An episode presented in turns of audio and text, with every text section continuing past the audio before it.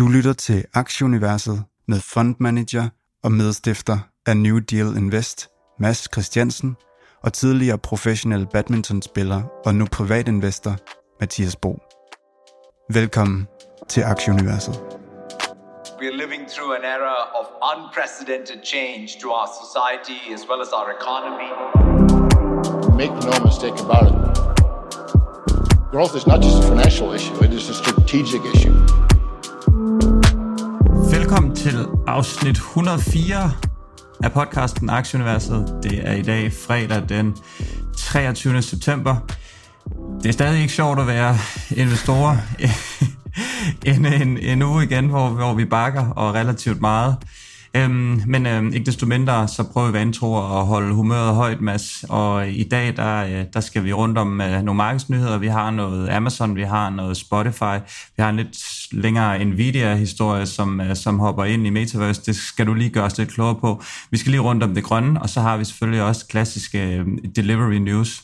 Så får vi vores... Øh, økonomven øh, Lars Christensen med, og øh, ja, det bliver lidt... Øh, Nej, Lars er ikke nørdet, men det bliver selvfølgelig lidt nørdet, men, men det er jo fordi, det er det her generelle tema omkring inflation og renter, som, som primær, som primær øh, ja, præger tingene i øjeblikket, så derfor er det selvfølgelig rigtig sjovt og, og spændende at føre hans øh, mening. Jeg synes, vi har gjort det fantastisk med, med de her tre økonomer i træk. Øh, Michael Fris og Jens Jerning og nu her Lars, der sådan lige har hver deres egen twist og deres egne øh, pointer og, og sådan noget hold op, hvor bliver man klogere, og hvor giver det også sådan lidt ro i maven og, og sådan noget, men det er også bare, ja, jeg synes, det er et fantastisk interview med Lars også, øh, på, på en anden måde end, end de andre, det er fedt. Og så har vi fået en, øh, en samarbejdspartner mere med i dagens anledning, øh, Mastercard. Ja, og Mastercard kommer med et nyt business card, et uh, debitkort uh, til virksomheder, og det kommer i tre kategorier, standard, guld og platinum. Og det smarte ved det er, at, at det er et, et debitkort, så, så øh, man har styr på, på udgifterne, og man kan give dem til, til alle sine medarbejdere, som, som skal rejse meget, eller som bare har brug for at, at lave udlæg osv., så, videre, så ryger det øh, direkte ind i, i, i virksomheden, og beløbet bliver trukket på kortet med det samme. På de større kort, altså guld og platinum, jamen der får man også forsikringer med, øh, som, som man kender det fra, fra Mastercard, øh, rejseforsikring og øh, sygdom, hjemtransport, afbestilling, flybagageforsikring osv.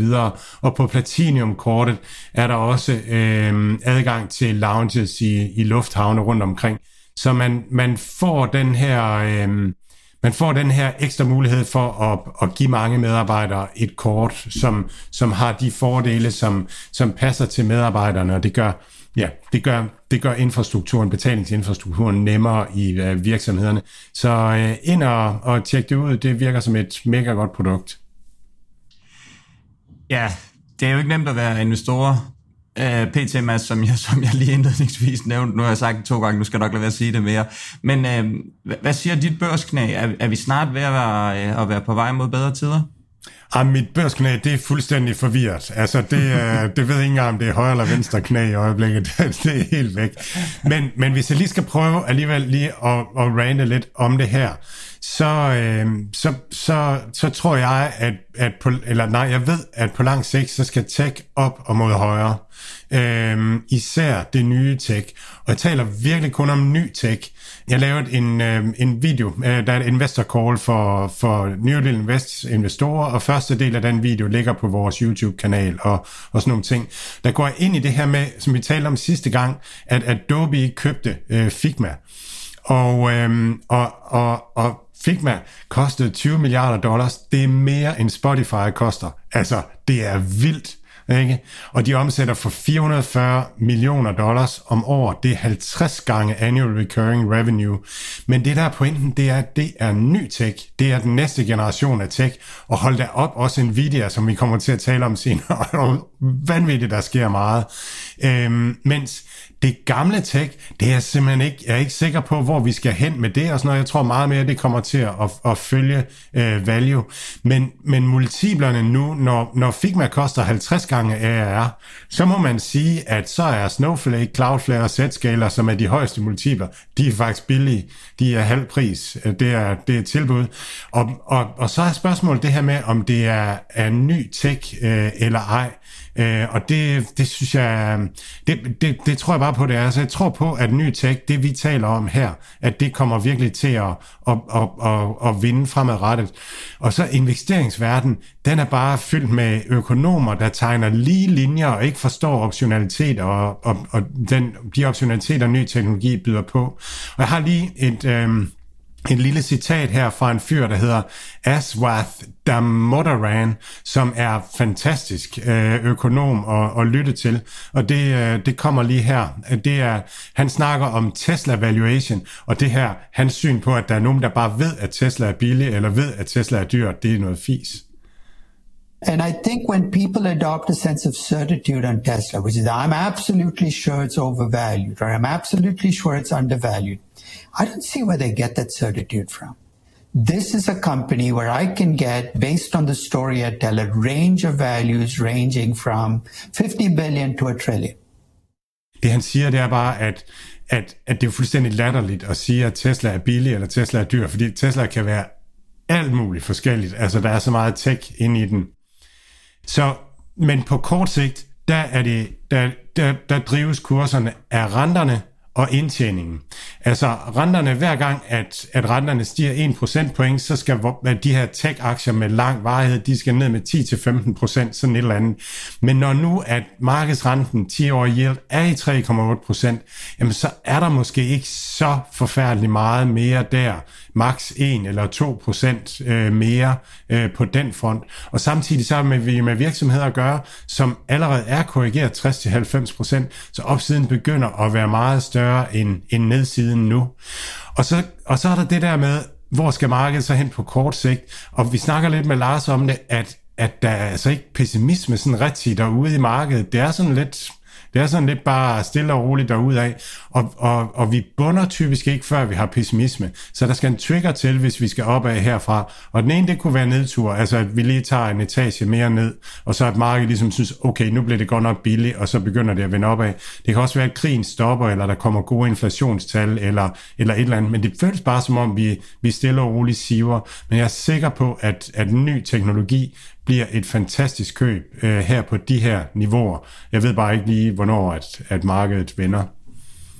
Det er i hvert fald vigtigt at pointere, at det, det er nok ikke lige nu her, når, man er, når vi er kørt så meget ned, at man skal sælge, så er det nok bedre bare at sidde stille i båden og, og spare nogle penge op, øh, hvad hedder det nu, øh, og, og, så, øh, og så måske have, have lidt til at, at, at kaste løbende ind i det. Det her med, at, øh, at vi prøver at sidde og time det og alt muligt, også øh, man kan kalde os amatørinvestorer, øh, i hvert fald for mit eget vedkommende, det er, det er time, time in market, der tæller, så, øh, så lad være at miste håbet helt derude, men, men selvfølgelig løb, løb porteføljen igennem og, og øh, ja, se risikoen, om, om den passer til den her profil, fordi man ved stadig, de her, øh, de her tech-aktier, selvom at de smadrer helt ned, jamen så kan de sagtens falde 5-6% på en dag, og, og det er simpelthen det nye normal, men det kan godt nok også gå, gå den anden vej hurtigt, og så er det altså lidt ærgerligt at mistoget, fordi man, man lige pludselig mister selvtillid og tænker, ej, nu, nu vil man beskytte resten. Så øh, ja, selvfølgelig skal man gå, gå tingene igennem og, øh, og, og, og holde sig holde sig for øje, om, om det stadigvæk er, er de her aktier, som, øh, som, som der er de rigtige aktier at være i, og så øh, ja, kan man måske sådan stille og roligt købe lidt til, eller købe nogle ETF'er eller et eller andet, så man får lidt mere bred eksponering mod de her lidt mindre, så man har,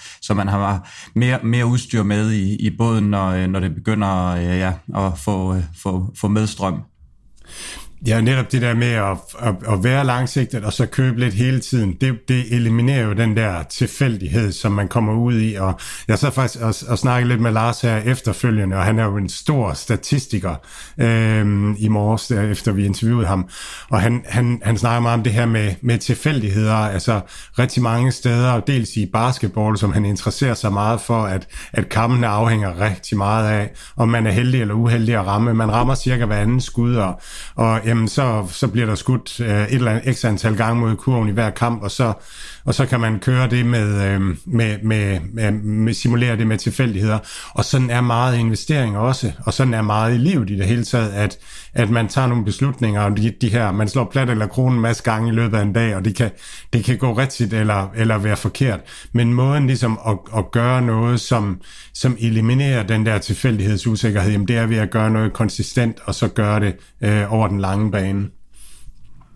Mads, altså, lad os lige kigge på indeksene. Øh, inden dagens marked, som ikke er åbnet endnu, i og med at vi optager lige ja, en marked åben, åbner i, i USA, så bakker vi altså over 3%, og PT, så ligger vi altså også til en kæverasler på, hvad siger futures, S&P er 1,25 nede, der var nede PT 3,5% fra de 1,13, som futures ligger nede, og, øh, og, og Nasdaq'en er nede 3% også øh, med 1,31 øh, i, i minus i futures.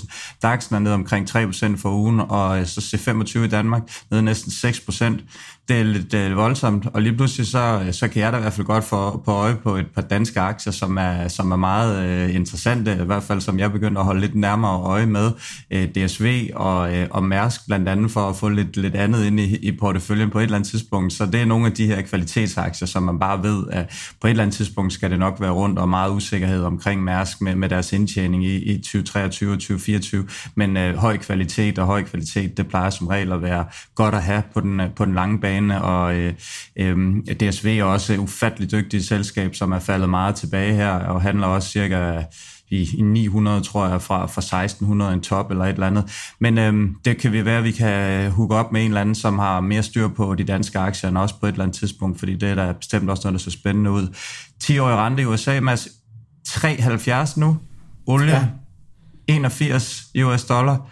Øhm, Euro-dollar-krydset det er faldet til 0,97. Bitcoin øh, er sådan faldet en lille smule, men også sådan okay stabil faktisk, øh, når, nu, når vi, hvis vi kan tale om det, øh, 1921 øh, eller sådan noget cirka, og, og øh, Ethereum har haft det lidt svært ugen efter den her op, opgradering i sidste uge, 1300 ligger den i pt. Øh, personligt købte jeg lidt Ethereum på den her nyhed sidste uge, det har ikke været nogen god idé, men ja, det har generelt set ikke været nogen god idé at købe noget som helst her de sidste 10 dage, så det kan jeg jo så trøste mig med. Øh, jeg, jeg føler ikke, at jeg har handlet irrationelt. Jeg, jeg føler, at, øh, at det, er, det, det, det er et udmærket udgangspunkt, hvis man gerne vil eksponeres lidt den her vej mod Ethereum. Jeg tror, der er rigtig mange spændende ting omkring det her NFT og hele det her upgrade, men øh, det kræver, at vi, vi, får lidt, øh, vi får lidt medgang i, øh, i markederne, før at øh, både Bitcoin og Ethereum løber nogen som helst vejen. Det er, det er i hvert fald helt sikkert. Øhm, det, der ligesom triggede øh, nedturen, det var, øh, det var den her, der, der øh, Fed Chair Paul, han, øh, han stillede sig på talerstolen i tirsdags, hævet med 0,75, tredje gang i, øh, i træk, og, øh, og, og ja, vi snakker også lidt med Lars om det senere, lidt, lidt sjov udvikling på dagen. Det var sådan lidt, jamen så gik det op, og så gik det lidt tilbage. Øh, det var, øh, det var mere det her med, at, at de fortsætter, og han, han fortsætter med den her hawkish, øh, hvad hedder det nu, øh, tilgang, og, og vil have inflation ned på 2%. Øhm, men, men det, der sådan ligesom lidt senere på dagen sådan triggede det, det var, at, øh, at de forecaster så, at renten skal helt op på 4,6 procent i, i, i 2023, før, før den ligesom topper ud. Og det, der har de tidligere snakket om de her 3,75, så det er måske det, der var med til at trick det sådan lidt, at folk de sidder helt ude på stolkanten, som vi har talt om mange gange, og sidder og prøver, øh, ligger han tryk på det ord, eller ligger han det tryk på det ord, eller smiler han, eller hækker han, eller hvad gør han? Og, øh, og, og som vi også taler med Lars om, jeg synes personligt, det er mærkeligt, at noget, som var tæt på 100% sikkert, at der kom en minimum 0,75 øh, rentestigning, kan gøre, at, at markederne bare triller, triller helt ud af sengen her, øh, både, øh, både tirsdag og, og onsdag, og, og også øh, i dag indtil videre. Ja, jeg tror, jeg tror meget, at, at, at det handler om, at den her historie også, altså Jens Schernings sådan billede af det, at, at inflationen kommer til at kollapse, og det kommer til at betyde, at det ikke bliver nødvendigt med, med, med, med så mange øh, høje rentestigninger. Jeg tror ligesom, at, at det er den, som er ved at blive aflivet, og jeg tror også, det er bevidst, at øh, Jerome Powell gerne vil, vil aflive den, øh, den der optimisme og tro på det i, i markedet. Og det er jo så også det, vi ser, at, at den, 20, øh, at den 10-årige rente, yielden, den, først så spikede den op, så, øh, så styrtdykkede den, og så, og så efterfølgende er den sten rigtig meget. Så det er som om, markedet begynder at tro på, at vi skal have en en, en lidt længere varende øh, høj rente. Og Lars' interview er også rigtig godt, fordi det forklarer også det her, at, at det er jo ikke nødvendigvis undergangen for økonomien. Det er ligesom, vi har fokuseret så meget på det så længe nu, at hvis, hvis de der tal stiger, så, så går det hele bare i grus og sådan nogle ting. Og det, det, det, det giver jo en hårdere landing for økonomien, der skal Altså, der skal strammes mere for at få inflationen ned, altså, men, men, men, men virksomhederne lever videre, og for kvalitetsvirksomhederne er det måske i virkeligheden en god mulighed for ligesom at få mindre konkurrence og få konsolideret sig noget mere i de markeder, de, øh, de, de, de fører i. Så ja, så det vender altid alle veje. Det er derfor, der er et marked. Lad os komme over og være lidt mere selskabsspecifikt og tage os til punktet uh, Delivery Mass. Du har lige lidt uh, update derfra. Ja, det har jeg. DoorDash øh, ude med deres ugenlige nyhed om en ny samarbejdspartner. Nu øh, der er en kæde, der hedder EG America, hvor de skal levere snacks, sandwiches og pizza og, og kaffe. Og så synes jeg, at der var sådan en, øh, en spændende nyhed ude fra Delivery Hero. De lancerer noget, der hedder Panda Ads, Øhm, og, øhm, og, og i det ligger der, at man, øhm, at, at man lancerer sådan en, en færdig pakke for, for, øhm, for, for, for digital marked, markedsføring på deres platform, så at man både kan markedsføre i appen og på, på nettet, og, øh, og hvor man nu gerne vil, i hvilke af de vertikaler, om det er quick commerce, eller, eller det, er, det er fast food, eller hvad det er, man gerne vil, vil øh, reklamere i. Øh, så har man nu sådan et færdigt lanceret øh, produkt, øh, og så er man ude at sige, at man forventer i 2024 eller 25, at man er oppe på 2 milliarder euro i, øh, i, i, i, i, øh, i reklameindtægter. Og lige nu har man en run rate på 1 milliard euro. Og bare som sammenligning, så, så ligger Snapchat på 4 milliarder dollars. Øh, så det vil sige, at man når halvdelen af Snapchats størrelse, øh, nuværende størrelse i reklamer om, om, om to år. Det er alligevel en slant, øh, og, og jeg, jeg, jeg mener, det er det her skift, vi ser mod, at reklame reklamerne bliver brugt på e-commerce platformene, og så ser vi Apple komme ind, og vi ser CTV, altså uh, Connected TV også komme ind, og, og måske er det en af årsagerne til, at, at, at også at Google handler så svagt i øjeblikket, som den gør, for eksempel i forhold til, til Amazon, at, øh, at der, der kommer flere om at dele kagen inden for, for reklame øh, i, i fremtiden. Lad os lige prøve at blive lidt ved det, ved det grønne, øh, grøn omstilling. Faktisk så, øh, så så et, et spændende tweet fra Andreas Steno, som vi også har haft med her igennem. Det her med øh, den grønne omstilling, og øh, mere specifikt afhængigheden af Kina, når vi, når vi når dertil. Fordi han har lagt sådan en chart op med, øh, med de her metaller, som der brugt, bliver brugt i, øh, i primært øh, batterier og sådan nogle ting, hvor de, hvor de bliver produceret, og hvor de bliver øh, hvad hedder det nu, processed hen.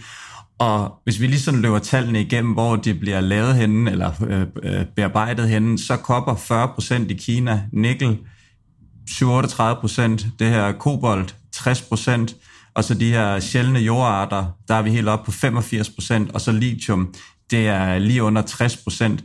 Så den her grønne omstilling, nu, nu snakker vi om det her krig med Rusland, som, som er helt forfærdeligt, og, øh, og øh, er, er vi på vej ind i en, i en honey trap igen med, med, med Kina, øh, og, og, og bliver for afhængige af Kina i, i jagten på det her, det synes jeg er spændende, og, og meget apropos det, så får vi, får vi Kina-ekspert Peter Lisby med i næste uge, så det kan vi jo passende spørge ham om, og spørge ind til om det her, om vi er i gang med at kvejes igen i Europa ved at, ved at gøre os afhængige af alle mulige andre end os selv.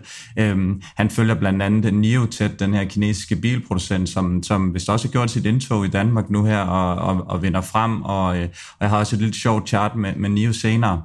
Øhm, jeg er jo meget bullish på den her grønne ETF. Jeg, jeg skal ikke uh, gøre mig klog på, om, om det bliver det ene eller andet eller tredje. Jeg tror bare, at uh, når politikerne de siger, at de vil investere mange penge i det her, og det er stort set alle lande, så, øh, så kommer der mange penge den her vej. Øhm, den her øh, INRG ETF, som jeg har, den er faldet 11% den sidste måned.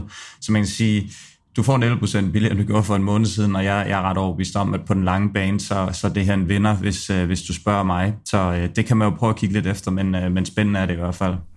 Ja, det er helt vildt spændende, og man kan ikke lade være med at tænke på, at altså, hvor, hvor fokus har været henne. Øh, nu man kan være for eller imod atomkraftværker og sådan nogle ting, men hvis det gør, at man ikke er afhængig af Kina, så kunne det da godt være, at, at det alligevel var smart at have et atomkraftværk eller to liggende et eller andet, et eller andet sted, sådan at, at man kunne, kunne få noget energi. Så, så det bliver da spændende at følge sådan den, den politiske debat fremadrettet om, om, om, om hvordan, hvordan vi tænker de der ting ind også. Det, det har virkelig været en, en, hvad skal man sige, en luksusdebat, vi har haft indtil nu omkring energi, bare det der med, hvordan, altså, hvordan vi gerne vil have det, i stedet for, hvordan det fungerer i praksis, og så også, hvordan det fungerer øh, geopolitisk. Så det er i hvert fald været noget en, en øjenåbner. Man håber, der sidder nogle dy- dygtige politikere i de rigtige positioner, som, øh, som ved lidt mere om det, i stedet for bare at gå ud og lukke noget ud. Øh, så, øh, så lad os krydse fingre for, at det er rent faktisk tilfældet. Lad os lukke den der. Ja, lad os, lad os skynde os at lukke den der, inden vi, går, vi, vi, vi får flere fjender. Vi skal lige komme over til, til Amazon, som, som, som udvider territoriet lidt. Ja, de åbner en lokal hub i Mexico for Amazon Web Services. Og det er, det er den her strategi, at man skal tættere på slutbrugeren. Elektronerne, de skal helst øh, øh, rejse så kort som muligt, og, og det gør man så ved at, at komme tættere ud. Øh, og det er, jo, det er jo den her playbook at få lokal distribution på, øh, på, på mange ting. Øh, og det er det her, som, som Cloudflare var de, var de første til rigtig at lave sådan et, et øh, distribueret øh, netværk. Øh, og der kommer Amazon også og, og, og skal, skal, skal ind, ind og kunne levere det også øh, på sigt.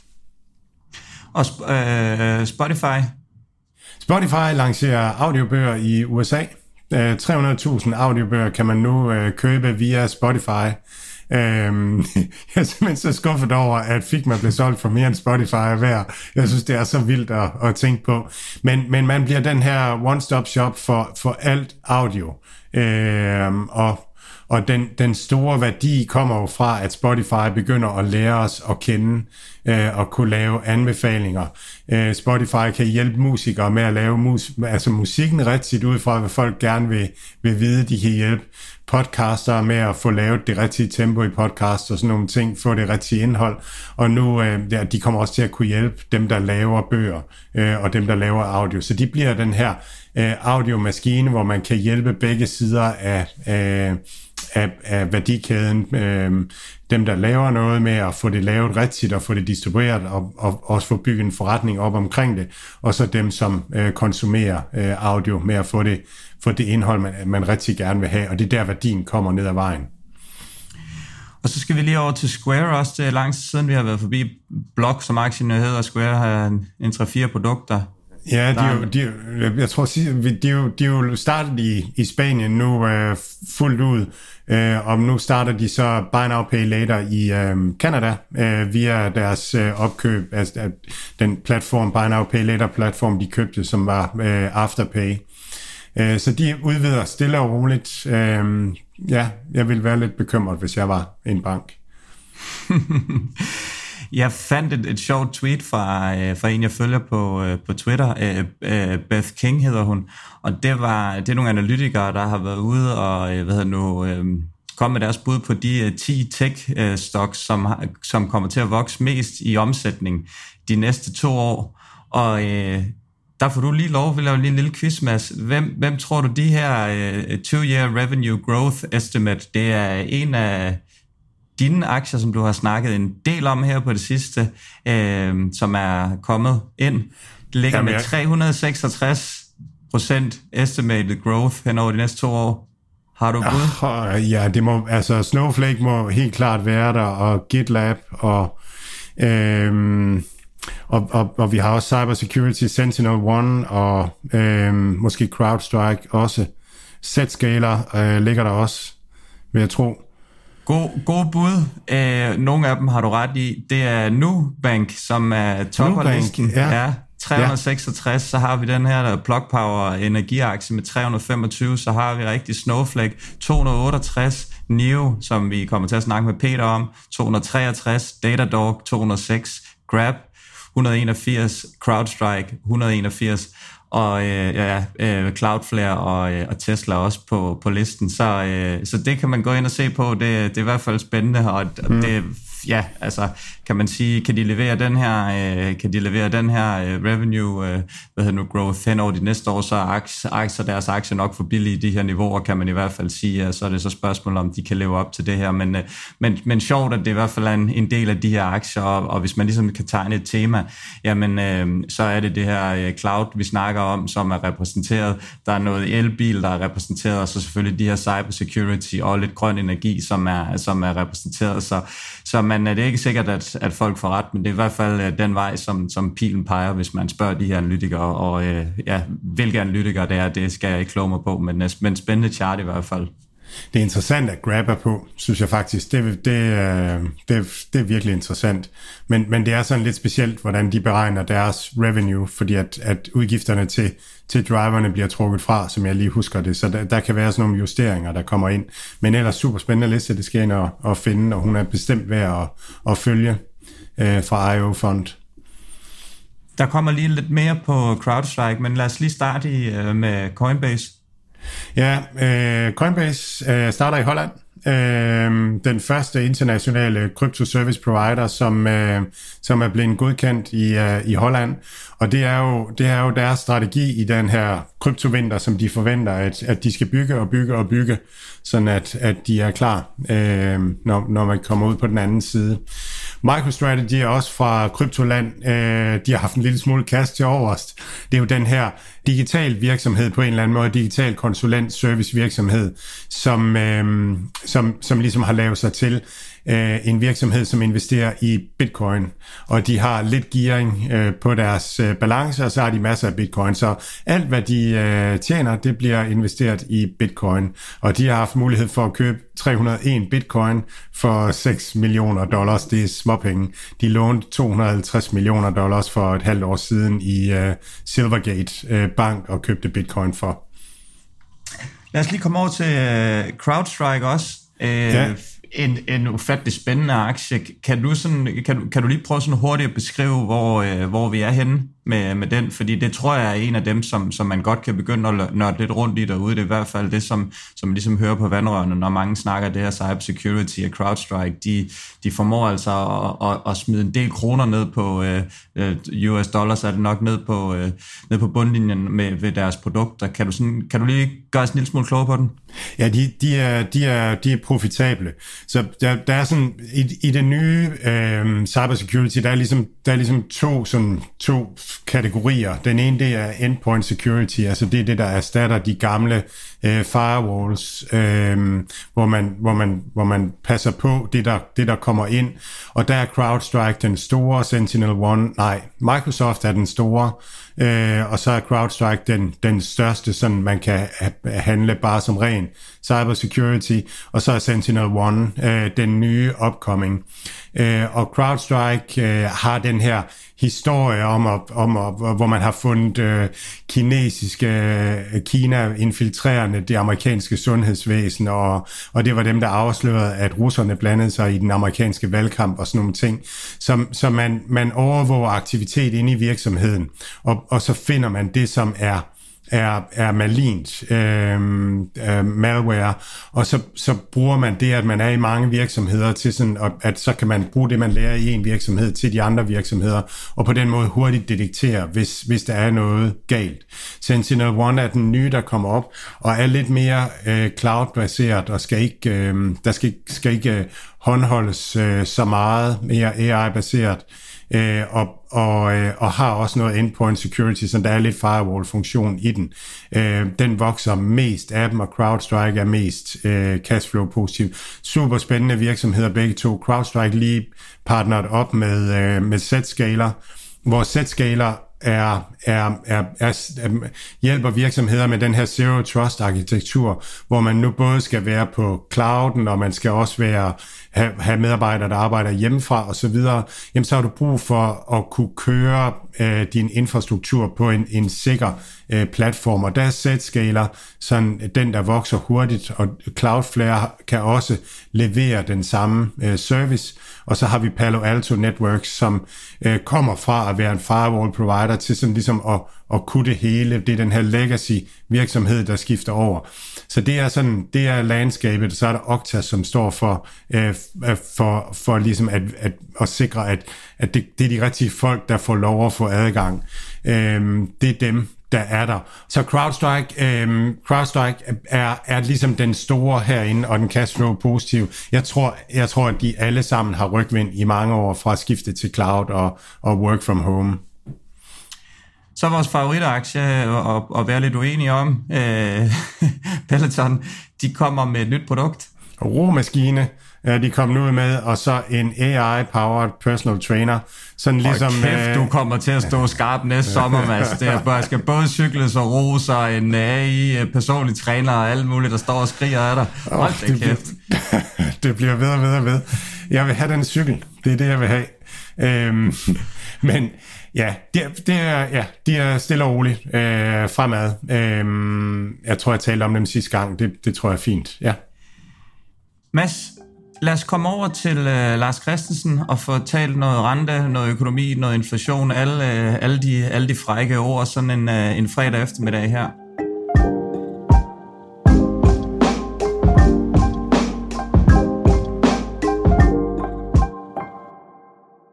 Alt, hvad Mads, Mathias og deres gæster siger, er deres egne meninger. Det er ikke finansiel rådgivning.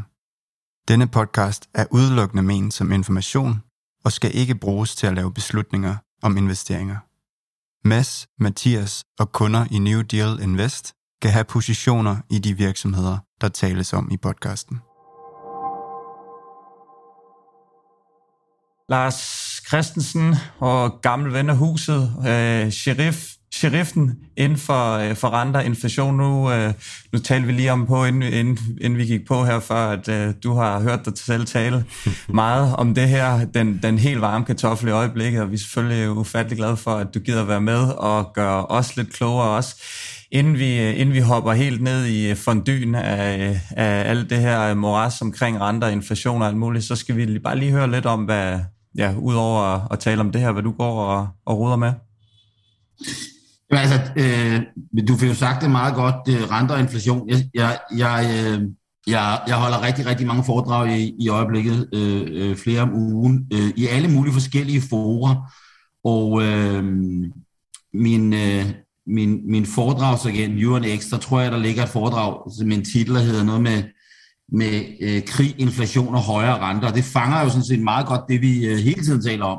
Men, men når jeg så åbner den præsentation, jeg giver, så står der faktisk ikke krig, inflation og højere renter, så er der bare inflation, inflation, inflation.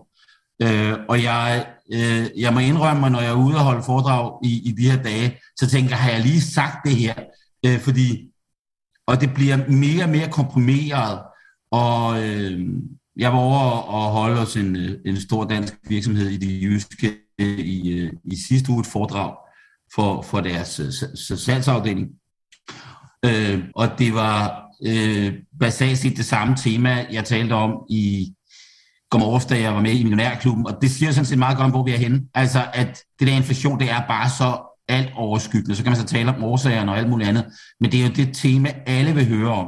Og jeg tror, det der er så vildt ved det, det er, og det er gået op for mig, at når man beskæftiger sig med makroøkonomi, så kan man jo godt se, hvor tallene er. Men for, for almindelige mennesker, så om væksten er halvanden procent, eller to og en halv procent, eller 3 procent, jamen altså, de passer jo deres arbejde, og, og de kan godt se, om det går bedre eller dårligere i væksten. Men det der med inflationen, det kan ligesom ses nede i, kød, øh, nede i køddisken, nede i supermarkedet, når, når oksekød koster, koster 100 kilo for et kød, for et kilo kød, så siger man, hov, der er et eller andet galt, ikke også? Øhm, og så har jeg jo øh, inden for de sidste par måneder kastet mig ud i at, at, at lave et ugenligt radioprogram. Øh, jeg ved ikke, om vi skal kalde det en podcast, fordi det laves jo på, øh, på Den Uafhængige, på den lille radiostation, som er et, et, et meget interessant projekt, som handler om at lave en, en radiostation, som ikke er afhængig af offentlige midler. Og det, øh, det er et projekt, som jeg synes er et godt projekt, og der er jeg kommet til at sige ja til at lave et, et, et, et ugenligt radioprogram, hvor vi taler om økonomi, vi taler ikke om finansielle markeder, vi taler ikke om politik. Det er et program, som man forhåbentlig bliver klogere af. Det laver sammen med journalist øh, Camilla Borakke. Det hedder Boraki af pengedoktoren. Så øh, nu kan jeg jo lave reklame for det, gå ind og, I, I, endelig skal ind og høre det. Og det er, sådan, det, er, det er en anden verden, det vi taler om her, fordi det er ikke noget om, hvor aktierne skal hen. Men det er prøve at forstå, hvorfor, hvorfor er der inflation, eller hvor mange børn får vi, og hvorfor får vi så mange børn, vi får, eller ikke for mange børn. Øh, det handler om at forstå økonomi, og hvad økonomi som, skal vi sige, som videnskab kan, kan bidrage med. Og det, øh, det må jeg sige, det, det nyder jeg at lave. Øh, men, men, øh, men ja, det ender så også med, at jo vi, øh, ja, så når du spørger mig, hvad jeg laver, jeg laver det, jeg har lavet det meste af livet. Jeg taler helt ufatteligt meget. Vi skal høre dig tale en masse mere om, øh, om, om netop om, om inflation og økonomien, hvor, hvor verden er, skal hen af osv. Det, det, som mange står med, det er jo, at, at der er helt vildt mange forskellige holdninger og tilgange osv. Så så kunne du ikke lige starte med at fortælle lidt om, hvad er din øh, tilgang eller din metode til at forstå, øh, forstå økonomien, forstå, øh, forstå verden, som den er?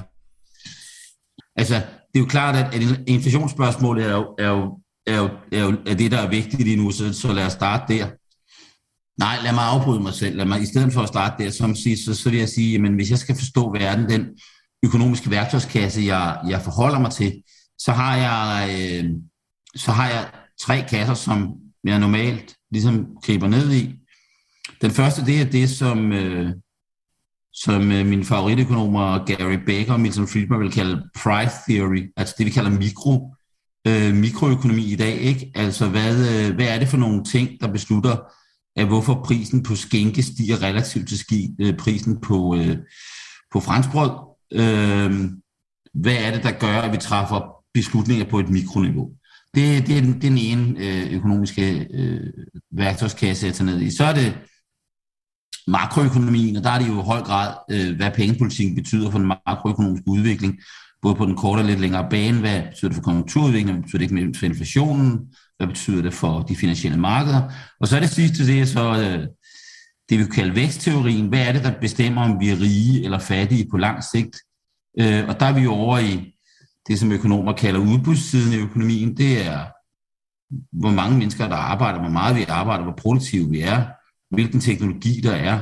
Øh, og det, øh, det er jo sådan set det, der er det interessante på den lange bane.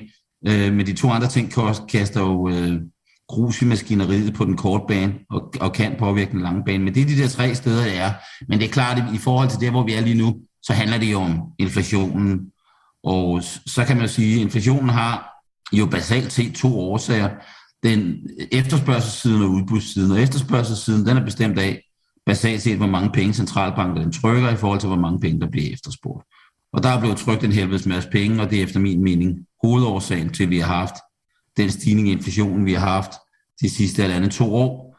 Øh, men så er der jo så også udbudssiden, og den er jo blevet i højere og højere grad dominerende i takt med, at når vi siger udgangspunkt, så kan man sige omkostningssiden. Og det, der er sket, det er, at energipriserne er, er jo øh, eksploderet. Vi talte lige om, inden vi gik på, ikke, at vi havde stigning af de tyske producentpriser på, jeg tror, 45,8 procent i forhold til for et år siden. Her i august, vi fik tallene for et par dage siden. Og det man sige, at okay, det er jo ikke fordi, der bliver trykt for mange penge, at det sker. Det er jo simpelthen fordi, at der er nogle, nogle energipriser i Tyskland, der stiger voldsomt. Øh, det, man sige, det kan man godt slå ned med pengepolitikken, men det bliver, det bliver vanskeligt, fordi så skal man slå, så skal man slå alt økonomisk aktivitet ned. Og det synes jeg måske i virkeligheden er den, er den øh, interessante udfordring i Europa især.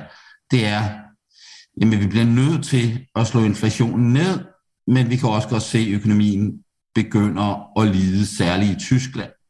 Øh, jeg er måske også ret optaget af Tyskland i øjeblikket. Jeg vi, vi taler jo tit om euroens problemer, at det er, det er de sydeuropæiske lande.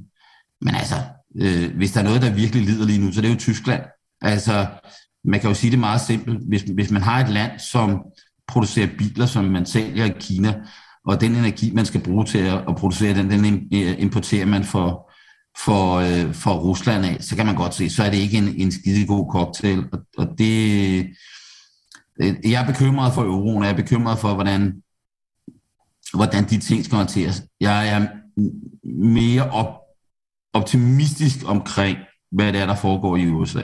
Øh, men det kan vi jo Lars, jeg, øh, det er jo lige præcis det, vi skal ind på her, fordi vi skal lige snakke en lille smule om økonomien, og vi deler det lige op i tre ting. Nu har du lige været inde på, på Europa også, så det ikke er så, så, så, så positivt. Men, øh, men lad os lige prøve at dele det lidt op, og lad os lige starte øh, ja, med, sige, med, med hovedretten USA, som, som trods alt har en, en stor, stor impact, i hvert fald specielt på aktiemarkedet her. Dit syn på økonomien, øh, vil du ikke lige øh, tage os igennem det? Jo, altså jeg vil jo sige, at øh, amerikanske vækst er altså forholdsvis robust stadigvæk. Øh, der, har, der var øh, for et stykke tid siden nogle diskussioner om, der var recession i USA, og, og, og, øh, og, og jeg, jeg har ikke ment, der er recession i USA. Man kan definere en recession som to på hinanden følgende kvartaler med fald i real BNP. Øh, hvis, hvis man gør det, så er der recession i USA.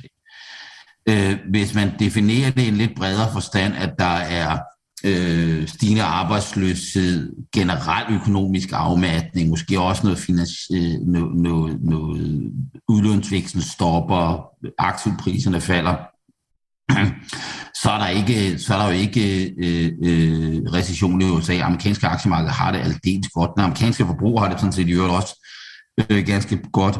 Boligmarkedet holder sig til trods for alting. Aktiemarkedet har det, som vi ved, ikke særlig godt. Øh, men igen, i niveauer, så er aktiemarkedet jo, jo ganske højt oppe. Øh, så, så, så, så jeg synes jo sådan set ikke, at USA ser voldsomt forfærdeligt ud. Det, der er øh, det, der selvfølgelig er sandheden, det er, at vi har lidt svært ved at finde et pejlemærke, fordi vi har haft lukket økonomien i to år, så vi ved ikke rigtig, hvad det rigtige niveau er for noget som helst.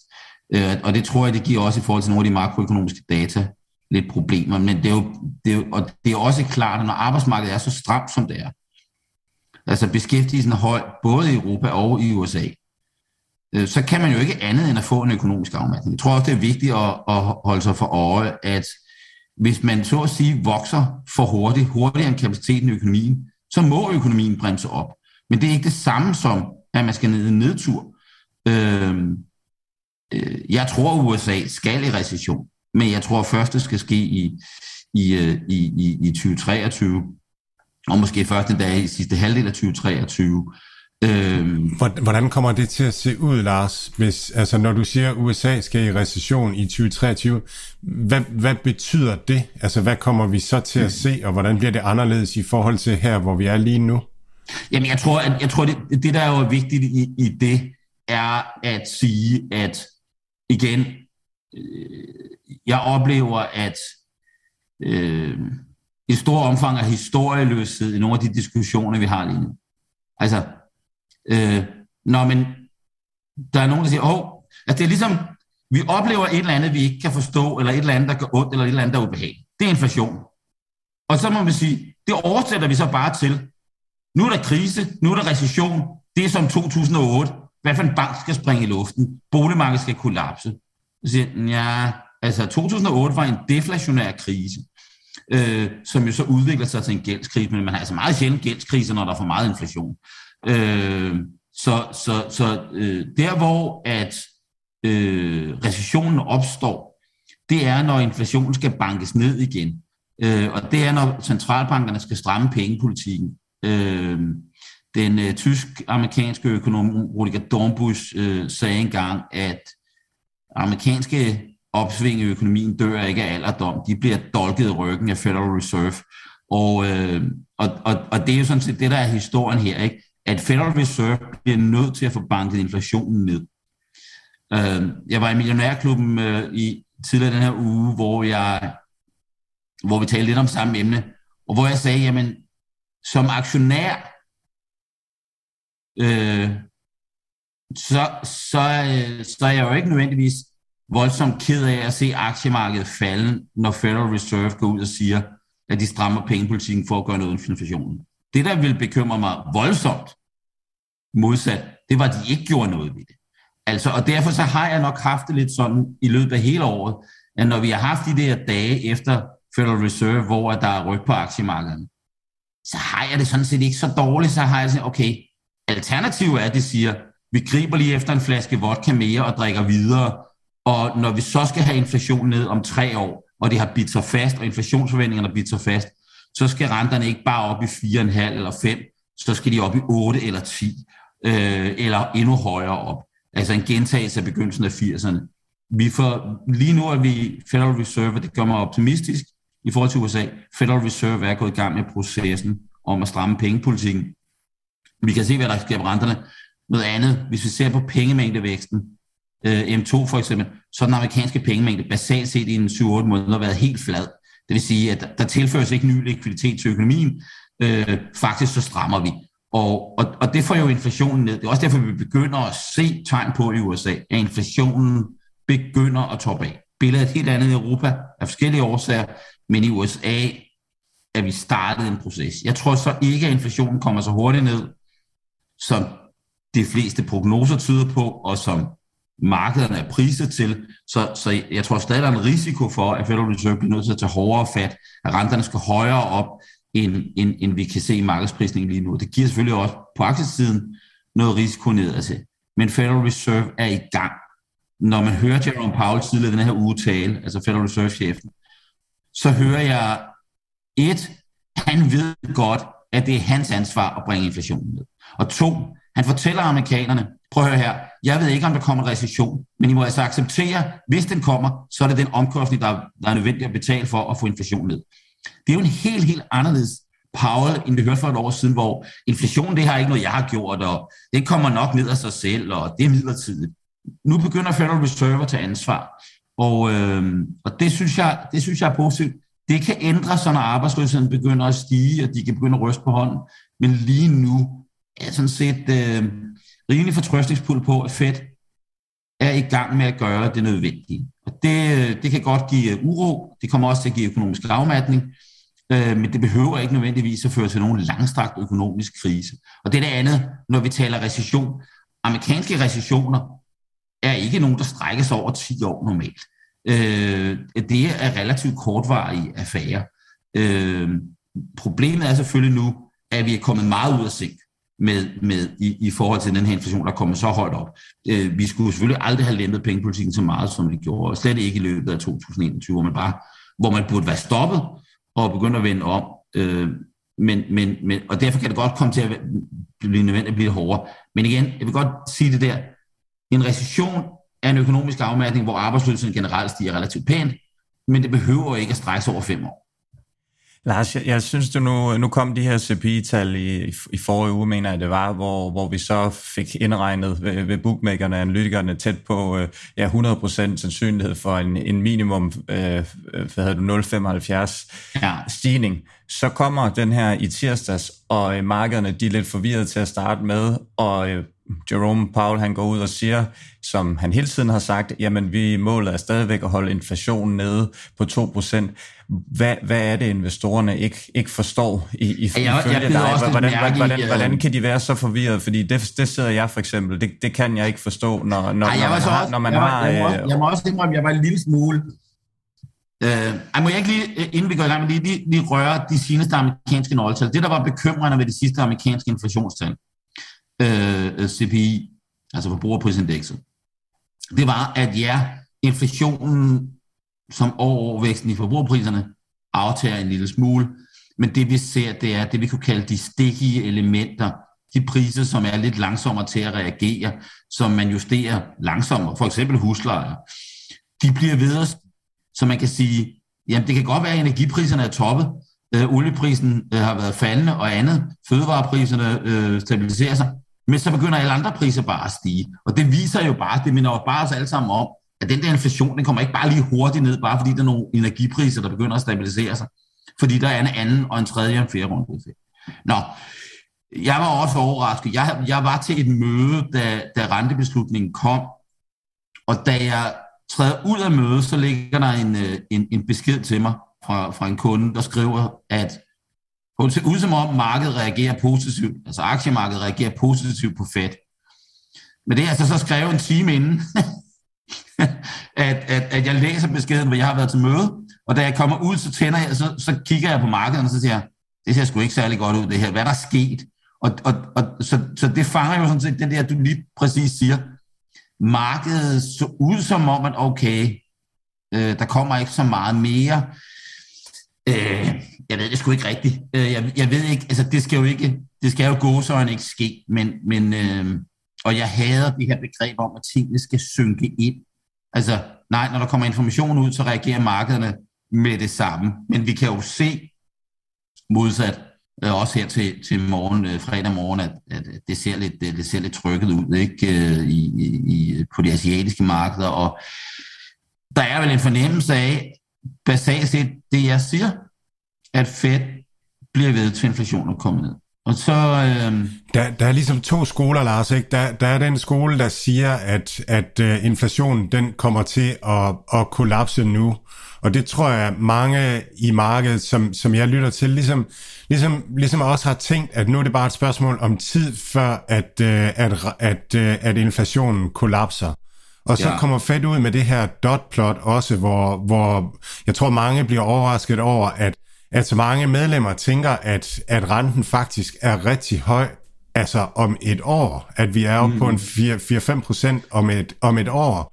Og sådan, kan du prøve at, og må, måske lige fortælle lidt om det, og så tage den over i det her med, hvad, hvad, er, det, hvad er det, der gør, at, at markedet tager fejl? Det lyder som om, du er lidt i den skole, at, at, øh, at renten skal være høj i lang tid for at få, få, uh, få, ned, få inflationen tror, ned. Og det ligger måske også over i det der, du siger med, at, at, at økonomien egentlig er stærk nok endnu, at der skal en, en recession til, før at ja, få inflationen ned. Nu kan jeg jo ikke, nu kan jeg jo ikke nødvendigvis lige den der det er vel en makroøkonomisk henseende, sådan en kensiansk opfattelse af økonomien, og det er sådan et, et, et, et spørgsmål om, hvor meget gang i den der er.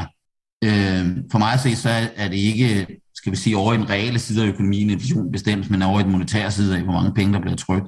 Så det er ikke nødvendigvis et givet, at vi behøver at få, at få høj arbejdsløshed og sådan noget for at få inflationen ned. Og slet ikke, hvis en, ikke inflationsforventningerne har bidt sig fast. Men det, der er jo udfordringen, det er jo, at inflationsforventningerne altså de højere inflationsforventninger, de bider sig fast ude i den virkelige verden. Altså øh, normalt, så de kunder, jeg har, der taler jeg jo med dem om de finansielle markeder. Øh, jeg taler med dem om makroøkonomien. Men nogle spørgsmål, jeg får nu, det er sådan noget, øh, Lars, øh, vi har en kunde, hvor vi har en kontrakt. Øh, den plejer vi ikke at inflationsregulere, men hvad for et indeks skal vi bruge for at inflation, inflationsregulere? Altså, det illustrerer jo meget godt, ikke, øh, at, at øh, Jamen altså, jeg sidder i, i bestyrelsen på min børns privatskole. Øh, på den privatskole, der er, er skolepengene altså øh, bundet til øh, nettoprisindekset. Ikke?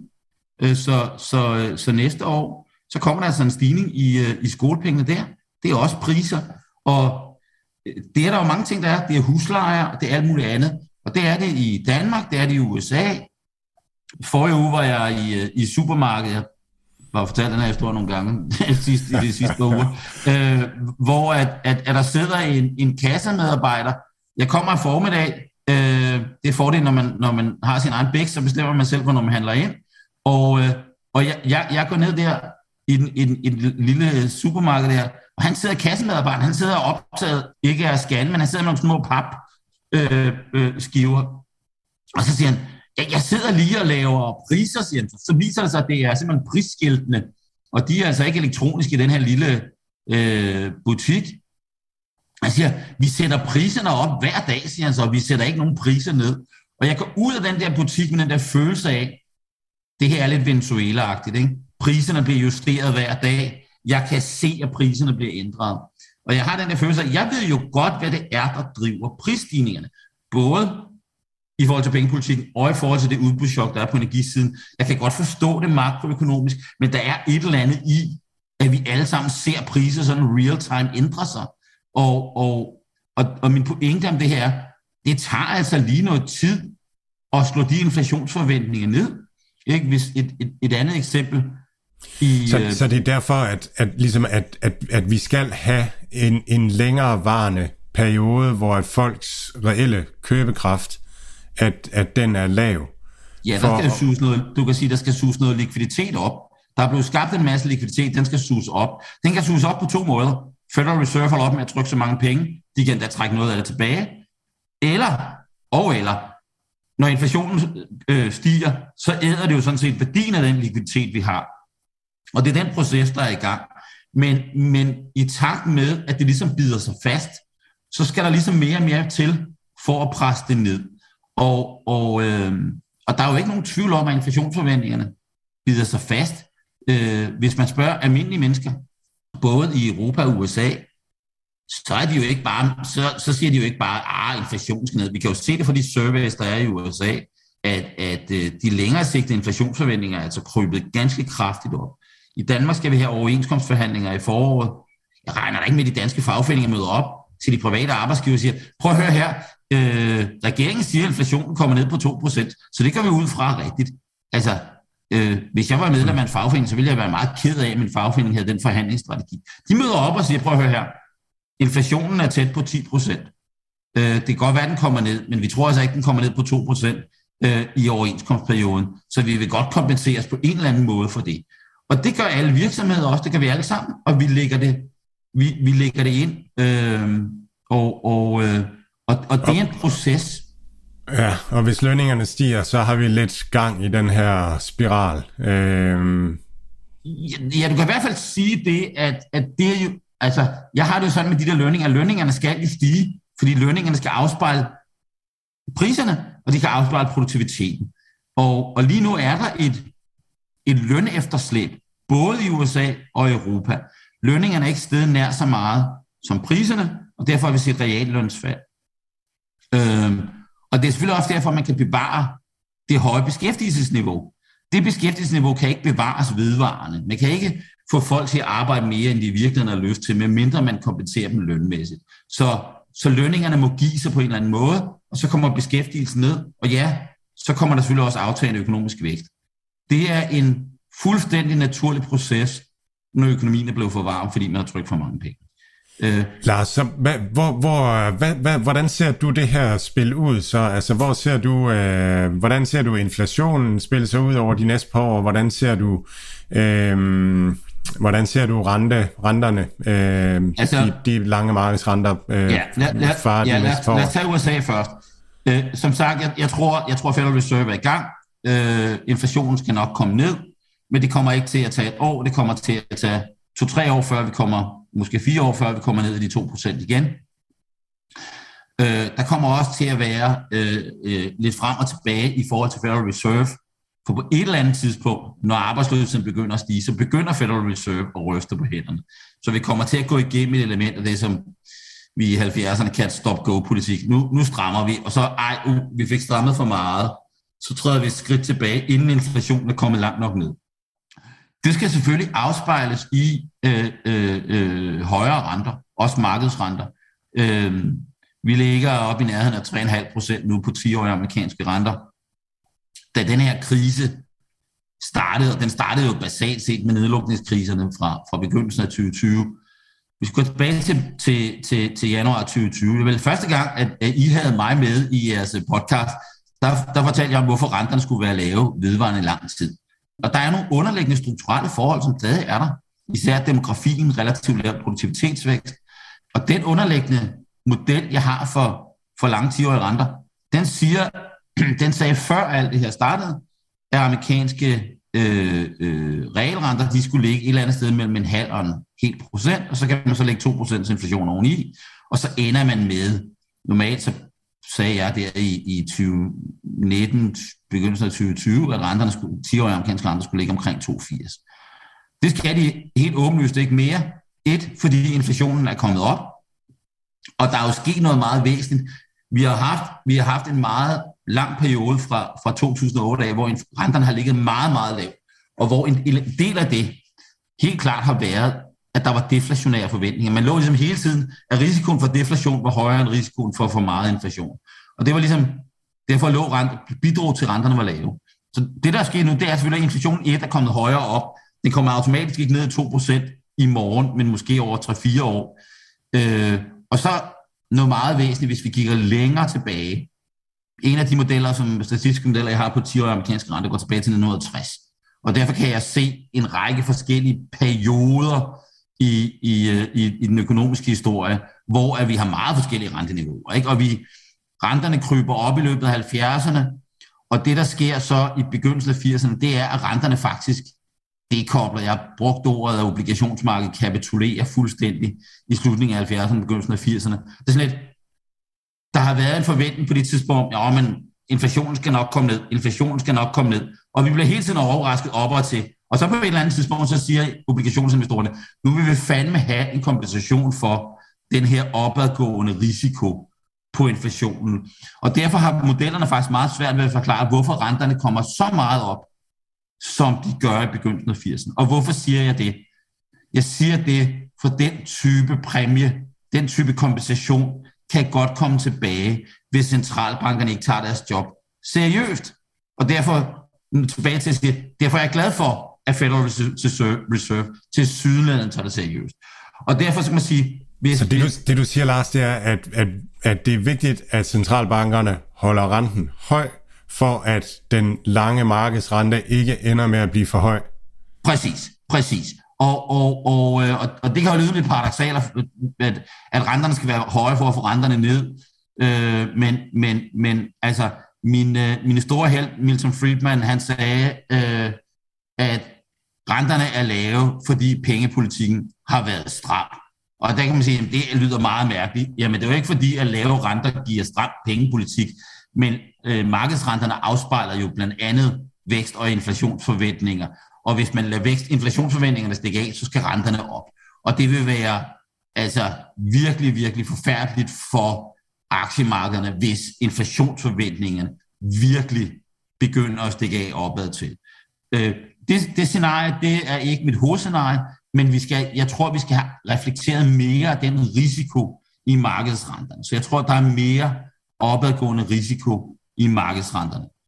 Men jeg taler ikke om 8 eller 10 procents rente, men jeg taler om renter, der er højere end 3,5 procent på, på de 10-årige amerikanske. Øh, hvad det tal er, om det er 4 eller 4,5 procent, det, det, det, det er måske mindre vigtigt.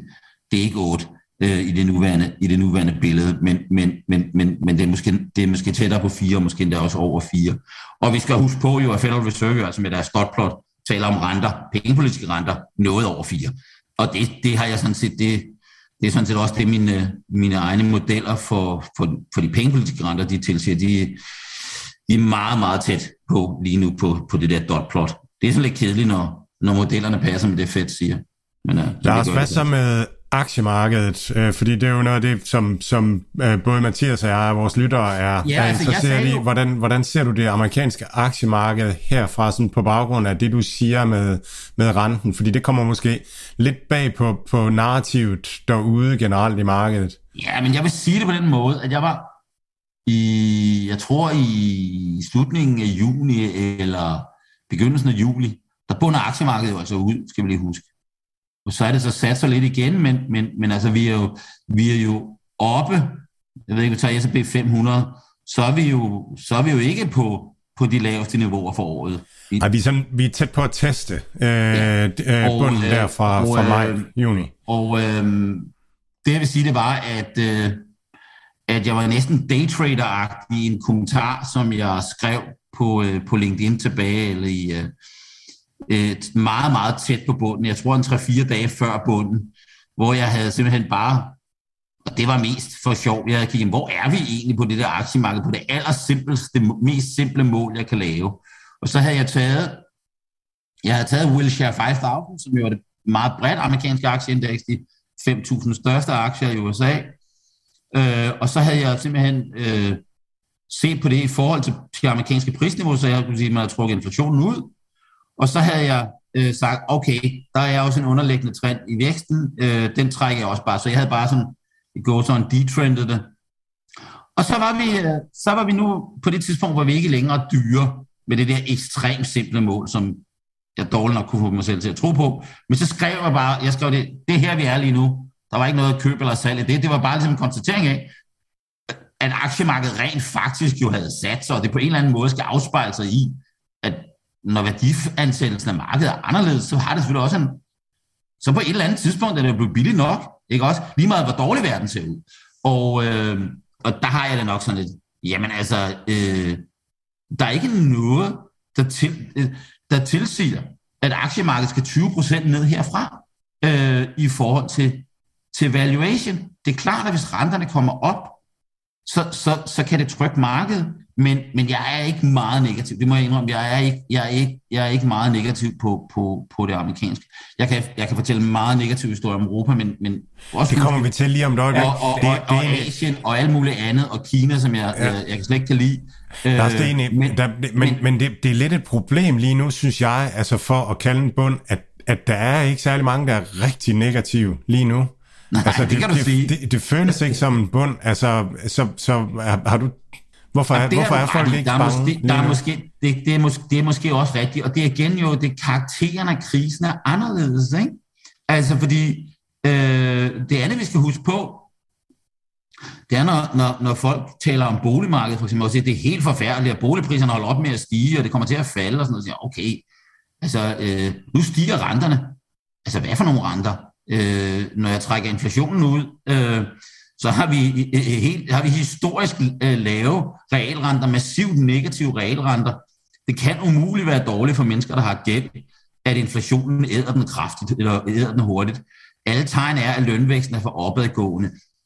Den her idé om, at jeg så lige Handelsbank var ude og sige, at boligpriserne kunne falde 15-20 procent i gennemsnit i Danmark.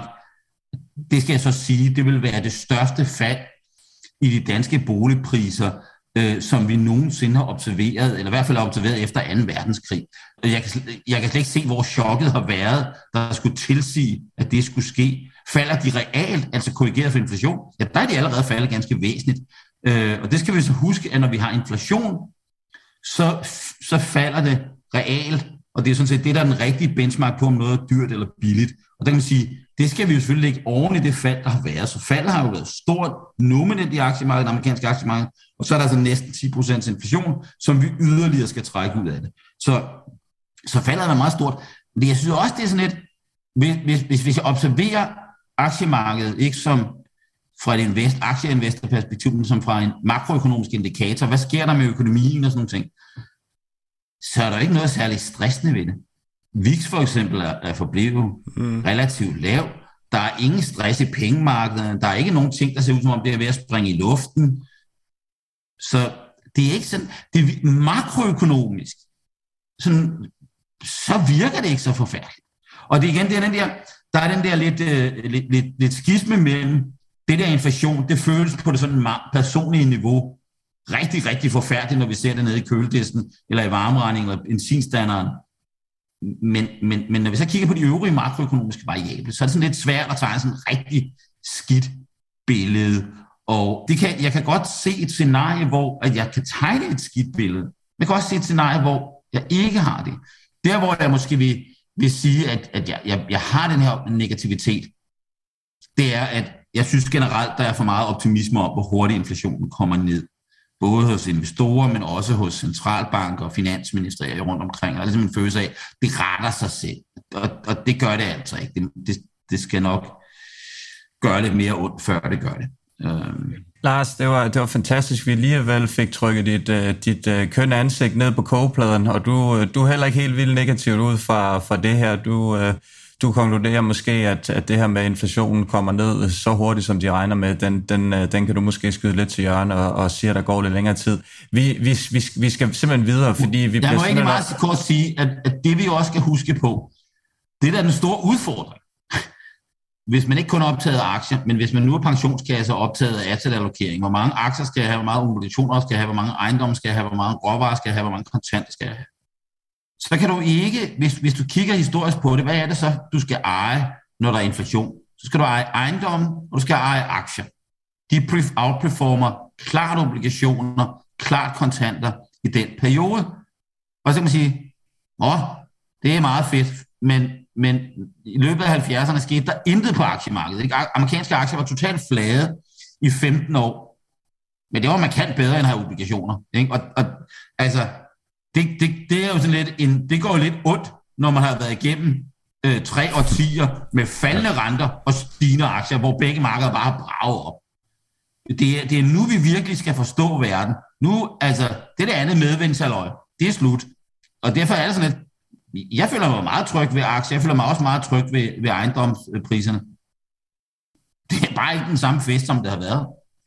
Og øh, fest, det er der ikke i Europa i øjeblikket. Det er, øh, ja, det er lort på lort, skulle jeg til at sige. Nu sagde jeg det så alligevel. Vi har mange, vi har mange udfordringer. Øh, noget palaver med nogle, øh, nogle, noget palaver i Italien. Vi har noget krig. Vi har noget høj inflation. Vi har øh, højere renter, øh, boliglån osv. Ja, altså, øh, det, der kan være mange spørgsmål, jeg kan stille ud fra et her, så jeg tænker, at du egentlig bare lige kan, kan lave en, en, en fondue af, af, hvad du ser sådan er det, er det mest centrale. Hvad er det, vi skal have løst først af, af alle de her ting? Det er jo selvfølgelig som udgangspunkt fuldstændig forfærdeligt, at vi har krig i Europa. Og, og en, en krig som den her uge jo på mange måder blev værre med, med, med Putins øh, øh, annoncering af mobilisering i Rusland. Jeg skal helt så sige, at jeg har talt med øh, med, med nogle af mine kontakter i Rusland i de seneste dage, og udmeldingen er jo ligesom, det her har intet med Putin kaldte en delvis mobilisering. Altså det, der sker lige nu, det er, at folk bliver hentet på gaden og sat på busser og bliver sendt nærmest direkte til fronten. Og det er i gang over hele Rusland. Og, øh, og det er klart, det er sådan lidt, jamen det her, det er øh, en, en atommagt, der jo til synligheden er på kanten af et eller andet meget, meget, meget forfærdeligt. Og, øh, og når jeg taler med, med, med mine russiske kontakter, så er der et, et meget markant stemningsskift i Rusland den her nu. Putin har truffet et valg, som for ham er ekstremt farligt.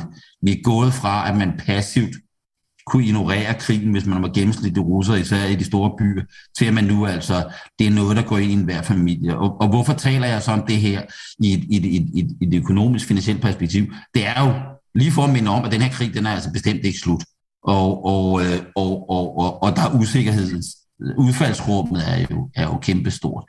Når det så er sagt, så er der jo et inflationært problem, som intet har med Rusland og Ukraine at gøre, som afspejler en lempelig pengepolitik, som startede lang tid før det her. Og det er vi ikke særlig gode til at adressere i Europa. Bemærk Pauls meget klare øh, syn. Det er mit ansvar at bringe inflationen ned. Det hører jeg ikke fra den europæiske centralbank. Øh, og det bekymrer mig stærkt, at man ikke øh, tager ansvar. Og, og, og der er noget, jeg har reflekteret over ganske meget på det i, i de senere uger, måske, måske lidt længere. Øh, det er den der idé om, at hvis man er amerikaner, så ved man godt, nu er renten sat op, pengepolitikken bliver strammet. Det er ham her, Jerome Powell, han har ansvaret for det. Man ved godt, hvad Federal Reserve er for en organisation, institution. Man har et ansvar. Hvis man tager og stopper en, øh, en, øh, en, en dansker i Rødovre Center og siger, prøv, øh, der er høj inflation, priserne er høje herude i Rødovre Center. Hvem har ansvar for det? Øhm, hvem har ansvar for at få, priser, for inflationen ned? Og hvad er øvrigt inflationsmålsætning? Så siger de, øhm, det ved jeg ikke. Øhm, jeg synes, det er for galt. Ikke? Og, så der er ikke nogen, der tager ansvar for det, vel? Øh, hvem skal tage ansvar for det? Det skal Christine Lagarde, ECB-chefen, selvfølgelig tage ansvar for. Men der er ikke nogen, der ved, hvem Christine Lagarde er. Hun træder ikke frem. Hun ser ikke alvorlig ud. Hun taler om Rusland og Ukraine og klima, men hun siger ikke, jeg har et ansvar for at få inflationen ned. Og det betyder jo, at risikoen for, at, øh, at, øh, at, at, at, at, at inflationsforventningerne bliver så fast, er ganske for høje. Øh, her til morgen... Er det ikke, fordi hun ikke kan, Lars? Altså, er det, er, det ikke, er det ikke fordi, at hun ikke kan? Altså sådan som, som EU er med, med, med Italien, der er svag økonomisk og sådan nogle ting, eller? Jo, jo. Jeg må lige give et andet ja. eksempel fordi, på det her. Det er, øh, her til morgen, der, øh, fredag morgen, der, har, der holder øh, finansminister Nikolaj Vammen dorsdag pressemøde jeg ved ikke, det blev meget populært, det der med at åbne en dør, og så stille sig ud og, og tage til journalisterne. Og nu, det bliver så altså foran Finansministeriet her klokken et eller andet, næsten som vi sidder og taler, tror jeg, øh, om vinterhjælp, som jeg vist øh, skrev her til morgen på Facebook. Jeg vil, jeg vil, have, jeg vil have noget, jeg vil, hvad med noget efterårshjælp først? Det er jo ikke engang blevet vinter endnu. Jeg vil også have noget efterårshjælp, og jeg vil også godt have noget, noget hjælp med, at det begynder, vi har mørke morgener. Altså, det der er sket, det er jo, at europæiske politikere, de adresserer ikke inflationsproblemet ved at sige, jamen, hvad er årsagen til inflationen? De siger, øh, kan vi skubbe lorten rundt? Alle skal have en tjek. Og det er jo ikke, det, jeg, var, jeg var sammen med, med nogle norske kunder for et par dage siden, der havde til et seminar her i, i København, hvor jeg talte. Og de siger, jamen øh, den norske regering, de er jo i gang med, med energihjælpepakker øh, til samtlige husholdninger. Øh, og, og det er det samme, vi hører i Sverige, det er det samme, vi hører i Tyskland, det er det samme, vi hører i Italien. Øh, alle skal have hjælp. Øh, finanspolitikken skal i virkeligheden hjælpe, lempes for at få inflationen ned. Og det kan man godt høre, ikke helt tekst på, vel? Og, og, og, og det, det, efterlader, det efterlader jo forbrugerne, fagforeningerne, virksomhederne, investorerne ved en opgivenhed i forhold til inflationsproblemstillingen. Og det er fuldstændig det, der skete i, begyndelsen, i slutningen af 70'erne, begyndelsen af 80'erne, og det er det, der gør mig hunderad. Det er altså modsat det ansvar, som Federal Reserve begynder at vise nu, så ser jeg ikke europæiske politikere sige, prøv at høre her, der er ikke plads til det her. Finanspolitikken må strammes. Vi ved godt, der er nogle energimæssige issues. Det må vi håndtere ved at få en bedre energipolitik. Vi må få startet nogle atomkraftværker op, vi må gang med nogle kulfyr og alt muligt andet. Og så må vi i øvrigt sørge for, at ECB gør sit job, og vi har fuld opbakning til, at de strammer pengepolitikken, fordi inflationsforventningen skal ikke have stikket af. Nu lød det her som politisk tale, men, men, men, men det er lige for at eksemplificere, det er jo det her, vi leger med. Og fra et investorperspektiv, så er det det risiko for den der rentehop, der lige pludselig kommer, som jeg taler om, at hov, prøv lige at høre her, hvorfor er tyske statsobligationsrenter lavere end de danske? Altså Danmark er jo i en voldsom gunstig situation. Altså hvad gør vi? Øh, som nation så sælger vi Lego-klodser i USA, produceret i Mexico. Vi sender, sælger øh, insulin øh, i USA. Vi er ekstremt dollar eksponeret. Hvad sker der med dollaren? Dollaren går op. Super godt øh, for, for, for de virksomheder, som i høj grad sælger i USA. Så sælger vi, lever vi af søtransport. Øh, altså, vi kan se indtægterne i andet kvartal i nationalregnskabet. Massiv vækst i dansk øh, nominel og real BNP øh, i andet kvartal. Der er overhovedet ingen afmatning. Hvad driver det? Søtransport i meget høj grad. Så vi, i Danmark er vi jo en situation, at den måde, som verden udvikler sig på en dollar, stærkere dollar, høje fragtrater, det er super godt. Der, derfor er der heller ikke nogen afmatning i Danmark. Betalingsbalanceoverskuddet er historisk højt, 14 procent af BNP. Og så kigger vi til Tyskland, der ellers de sidste 15 år har lignet os.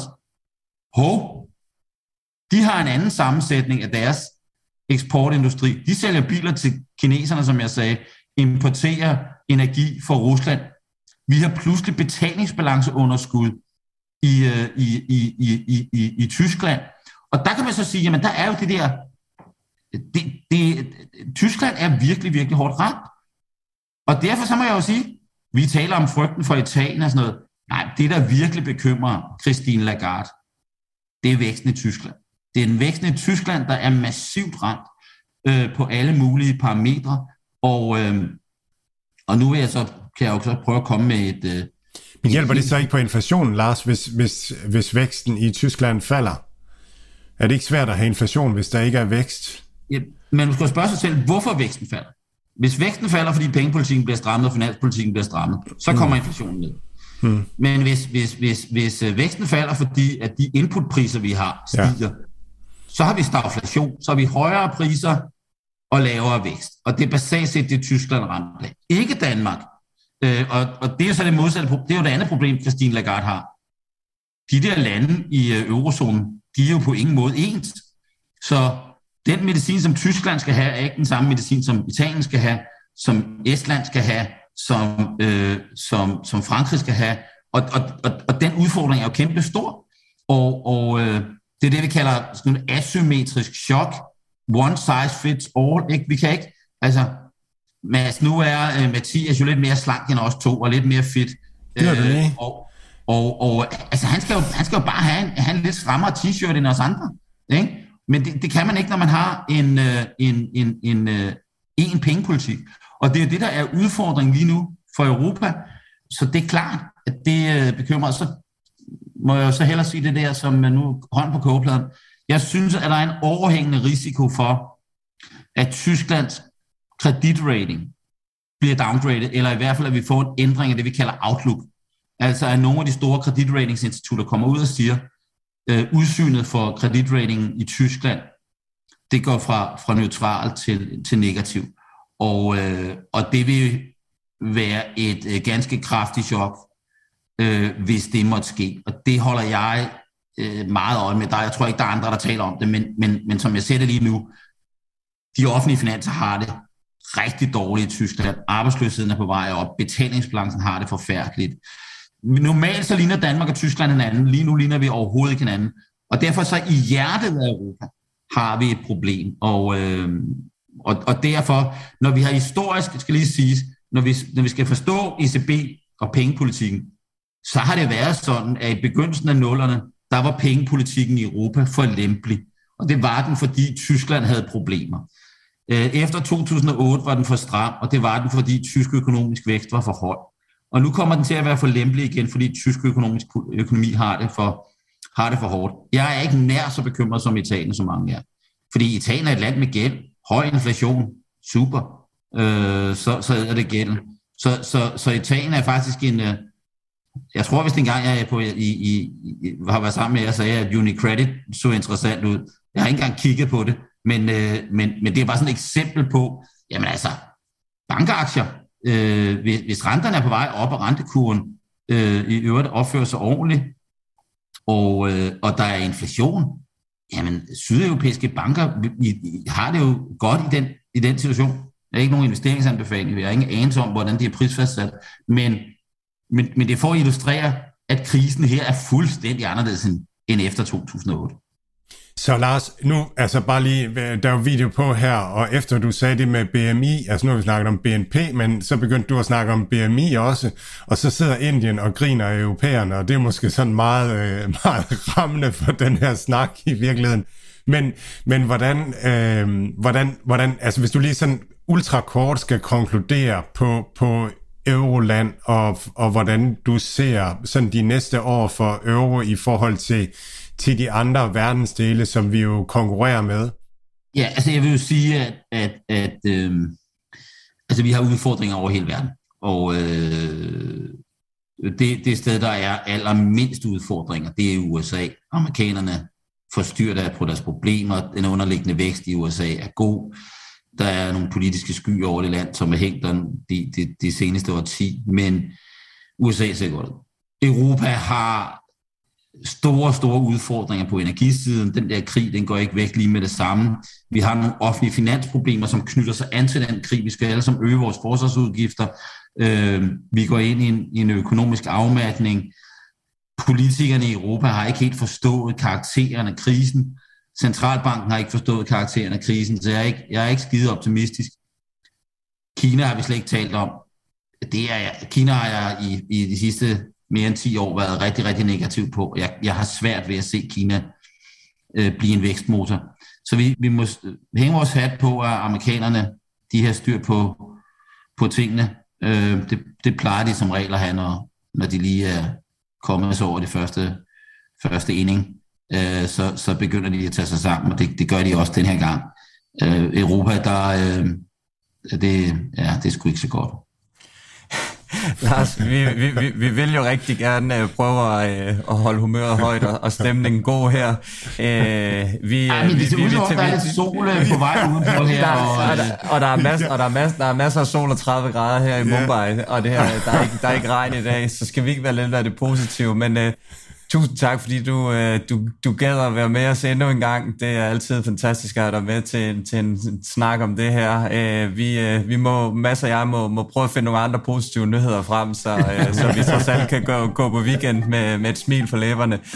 Lars Christensen, tusind tak for din tid i dag. Det var en fornøjelse.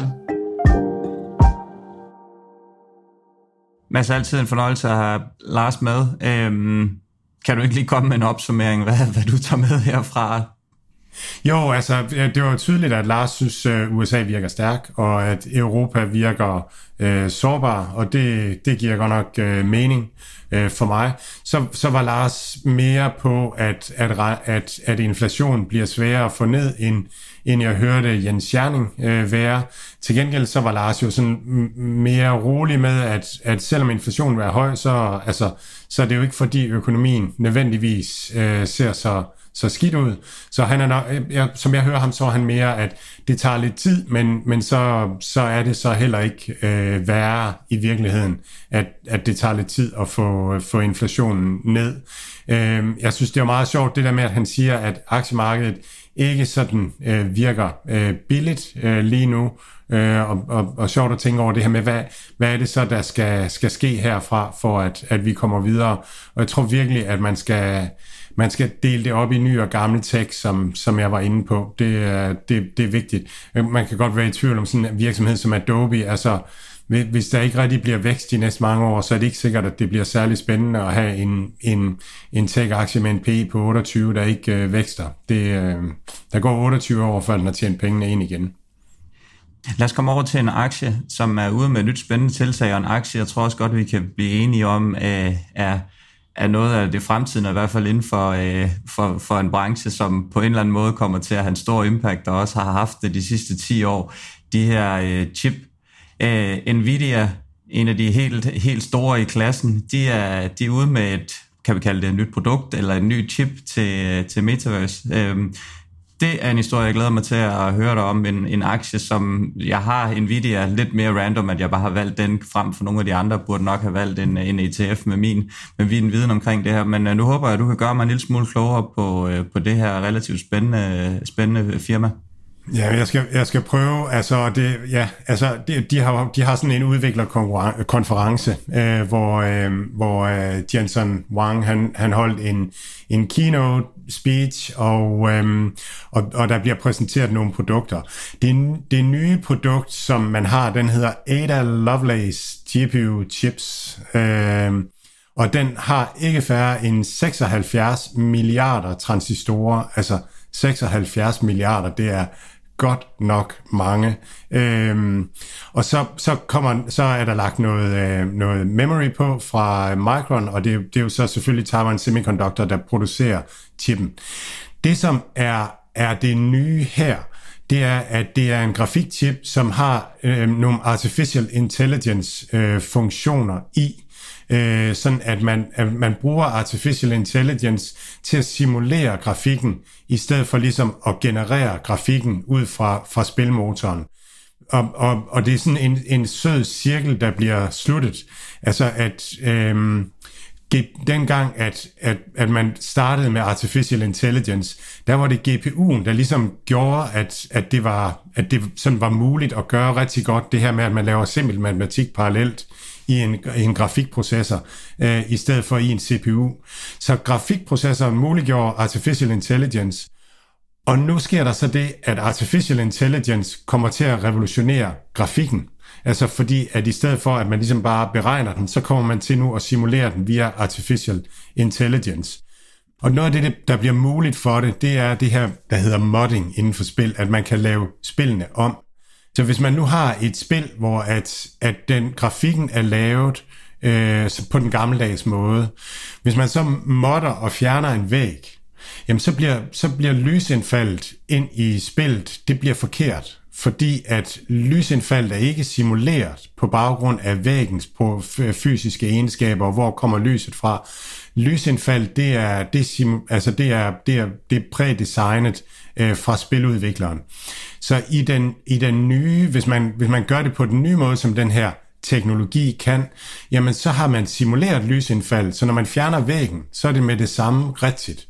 Så det giver mulighed for meget mere øh, selvstændig udvikling fra, fra, øh, fra spillere, og det er noget af det, som, som, øh, som de taler om, at det bliver fremtiden inden for spiludvikling, at, at, at der bliver rigtig, rigtig mange kan være spiludviklere, fordi man har de her verdener, øh, der kan de her ting. Så øh, det er noget af det, vi kender fra Roblox og Minecraft og sådan noget lige i øjeblikket, at, at man kan ændre på det inde i spillet, og så fungerer grafikken alligevel. Så, øh, så taler Jensen om det, det man kalder øh, Omniverse, og det er, det er Nvidias metaverse-vision. Øh, og nu begynder de sådan at blive mere specifikke, og det, det er helt klart, at de vil bygge en, et metaverse-projekt. Øh, og Jensen, han beskriver det som sådan et, en database, altså at, at øh, Omniverse er en database. Det vil sige en database over alle de ting, der har foregået i Omniverse, alle de ting, der står i Omniverse, hvor står der et træ, og hvor står der en bil, og hvordan er den bil bygget op, hvilke støddæmper er der i den bil, og sådan nogle ting. Og den database, den hedder Omniverse Nucleus, kalder de den. Og den skal være, den skal være resilient, altså der må ikke være nogen, der kan gå ind og, og ændre på den, altså, og på den måde lyder det lidt ala blockchain, og så skal den være distribueret, altså sådan, at, at alle har adgang til den. Øh, på den måde lyder det også lidt ala blockchain, men han siger, at det er aldrig bygget før. Øh, så det er, noget, det er noget, de kommer til at bygge, og den skal jo ligge på alle clouds, og den skal ligge lokalt. Den skal også ligge i Mexico, øh, hvor Amazon får, får en ny hop. Og så kommer der nogle viewports, øh, kalder han det, altså der, hvor man egentlig kigger ind på databasen. Så det vil sige, at, at hvis, hvis, vi, hvis vi tager en avatar og så går ind i spillet, så bliver vores øjne og vores ører og så videre, det bliver viewports ind i den her verden, som, som er simuleret på baggrund af databasen. Og så kommer der et sprog, der hedder USD. Det, der er forskellen på et spil og en, en metaverse-funktion, det er, at, at alt har deres egen true form, altså deres, øh, deres fysik.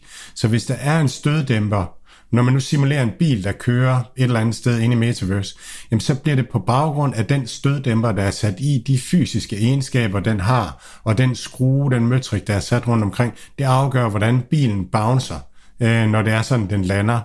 Og det er forskellen på, altså på, på, på, øh, på sådan prælavet spil, og så det, det, øh, på den her Metaverse-vision. Øh, så var der et par andre spændende ting, og det var, at, at han taler om at democratize coding. At, at, øh, at i den her omniverse, der skal der være en, der, eller der kommer en masse artificial intelligence. Og det betyder, at, at det at kode be, betyder ikke, at, at det at lave et spil betyder ikke, at man skal kode. Man kan godt sige, lav et, lav et fort her og så, så går artificial intelligence i gang med at bygge et fort, og så kan man sige flere træer, eller flere tårne, eller altså sådan noget, sådan at, at computeren hjælper os med at kode. Og det er det, der hedder alpha code, så artificial intelligence kan kode nu allerede. Og der, der kommer jo flere og flere tools til det. GitLab er, er en af de virksomheder, GitHub hedder Microsofts, som, som hjælper med at gøre, gøre det at kode nemmere og, og så videre. Så visionen det er, at man skal ikke kunne kode for at være spiludvikler, eller man skal ikke nødvendigvis kunne kode for at være systemudvikler. Det, det, det er meget spændende. Øhm, ja. Ja, det er, det er, en, det er en super spændende, spændende aktie, øhm, og ja, som vi har talt om mange gange, når man tager det helt simple, alt, alt hvad vi stort set bruger elektronik, det, det indeholder øh, forskellige former for chip. Øh, aktiemæssigt, så øh, har det ikke været nogen fest. Øh, 60% nede i år, Mads. Øh, P33, tror jeg, jeg så den lå på. Det er ikke en aktie, som I har i New Deal Invest, øh, hvis jeg husker korrekt. Jo, vi har den i øh, vi har den i New Deal Invest både i øh, okay.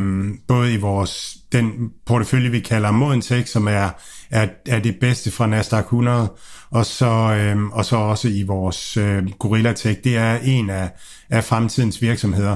Og jeg tror i virkeligheden, det der øh, Aswad øh, øh, citat, jeg afspillede, det der med, altså dem, der er sikre på, hvor Nvidia de skal hen af, altså det er så urealistisk, som noget kan være. Det kan være, at de løber med Metaverse, øh, med metaverset, hvis der kun bliver en, øh, eller at de får bygget en god forretning ud af det, øh, og så videre. Men, men altså, de er der i en, en branche med rygvind. Og det kan også være, at AMD de øh, opfinder et eller andet hammer genialt, der gør, at, at Nvidia får rigtig svært ved det fremadrettet.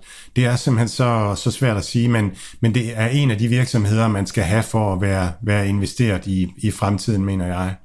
Det er jo det her klask, som vi taler om nu. Nu er vi jo nede i en prissætning på nogle af de her aktier. Nogle vil stadig kalde det mange høje, øh, høje andre, som du siger, jamen dem, der, der virkelig tror på de her selskaber, de står og banker hovedet ind i væk nu, fordi de, de tror, de vil blive tosset med, med den her prissætning, som det er. Og, og, og du siger det meget rigtigt, jamen det er svært at vide, det er svært at pege. Sektoren er nok en langsigtet vinder, som vi har snakket om mange gange med de her semikonduktorer. Er det lige den ene, eller den anden, eller den tredje? Det, det synes jeg er svært at vide. Det, det er min viden simpelthen for begrænset til. Jeg vil simpelthen gå, øh, gå lidt bredt til værks med en, med en ETF, for der er blandt andet en, der hedder øh, SOXX, øh, som, som øh, ja, selvfølgelig så øh, køber ind efter størrelsen på de her, og øh, det, det er også en, som ser, som ser attraktiv ud øh, prismæssigt nu her, øh, sådan øh, umiddelbart i hvert fald, men øh, ja, det er selvfølgelig sagtens noget, der kan bakke en, øh, en del endnu. Ja, og, og, og en spændende ting lige nu, det er at tænke på, at jeg tror, de fleste vil sige, at Adobe var tech, og Nvidia var tech, og det er nogenlunde det samme, og så kan man jo bare sammenligne marginalerne, ikke også? Eller, eller, eller nøgletallene. Og, og det her, det er bare så, det er bare så rammende, ikke? at Adobe de er nødt til at købe en, en virksomhed til en høj, høj pris, for ikke at, at komme bagud af dansen, mens Nvidia de er i gang med at udvikle den, den næste øh, generation af, af chips og software øh, til det hele. Så, øh, så det er virkelig det er virkelig svært at, at gisne om, men jeg tror, at, at markedet lige nu for meget er styret af folk, som er rigtig, rigtig gode til at, at tage en lige linjer på nøgletallene og, og, og sætter høj pris på Adobes 13% vækst, mens at at, at Jensen Wang, han kan altså snakke lige så meget, han vil. De kommer aldrig til at købe ind på det der metaverse, hvad det kan, hvad det kan blive til, og hvad, hvad det at stoppe en, en AI-funktionaliteter øh, i en grafikchips, hvad det kan bruges til. Det, det skal han altså længere ud på landet med i øjeblikket, når renten den er på vej opad. Tør man nu kan se den her iShares semi, Semiconductor ETF e, e, SOXX, som jeg sagde, den handles i dag i 338. Tør man lægge hovedet på blokken og så sige, om et, om et år er den i, i 500, mads, uh, skulle vi prøve at gøre det bare for sjov nu? Øh, kan man sige, vi kan vi står ikke til regnskab for noget, men, uh, men det kunne være, der være meget sjovt at, at, at, at sætte her et, et lille uh, kryds i kalenderen, og så se, hvad, hvad den siger om et, et års tid. Uh, ja, så, ja, helt sikkert. Jeg tror, man skal modificere den, og så skal man sige, jamen hvis, hvis renten om et år er 6, så, så er den nok ikke over 400. Uh, og hvis renten om et år er, er 2, altså så er den nok over 800. Jeg tror mere, det altså, jeg, bare for at illustrere, det er bare tal trukket ud af et eller andet, ikke også? Men, men for at illustrere, hvor, hvor det er, vi, hvor meget makro betyder lige nu. Det var øh, ordene for i dag, Mads. Jeg tror kun, der er tilbage at ønske folk en, en rigtig god weekend, og øh, ja, som øh, vanen tro, så håber vi får, lidt mere positiv handelsuge i næste uge. Og øh, hvis det ikke skulle ske, jamen, så, øh, så prøver vi at se, om, øh, om vi stadigvæk kan holde, øh, holde humøret højt, og eventuelt finde et par, par guld, guldkort mere, som, øh, som folk kan putte på kandidatbænken og holde lidt øje med i fremtiden. Så øh, god øh, weekend, gamle dreng. I lige måde, Mathias. Held og lykke. Tak. tak.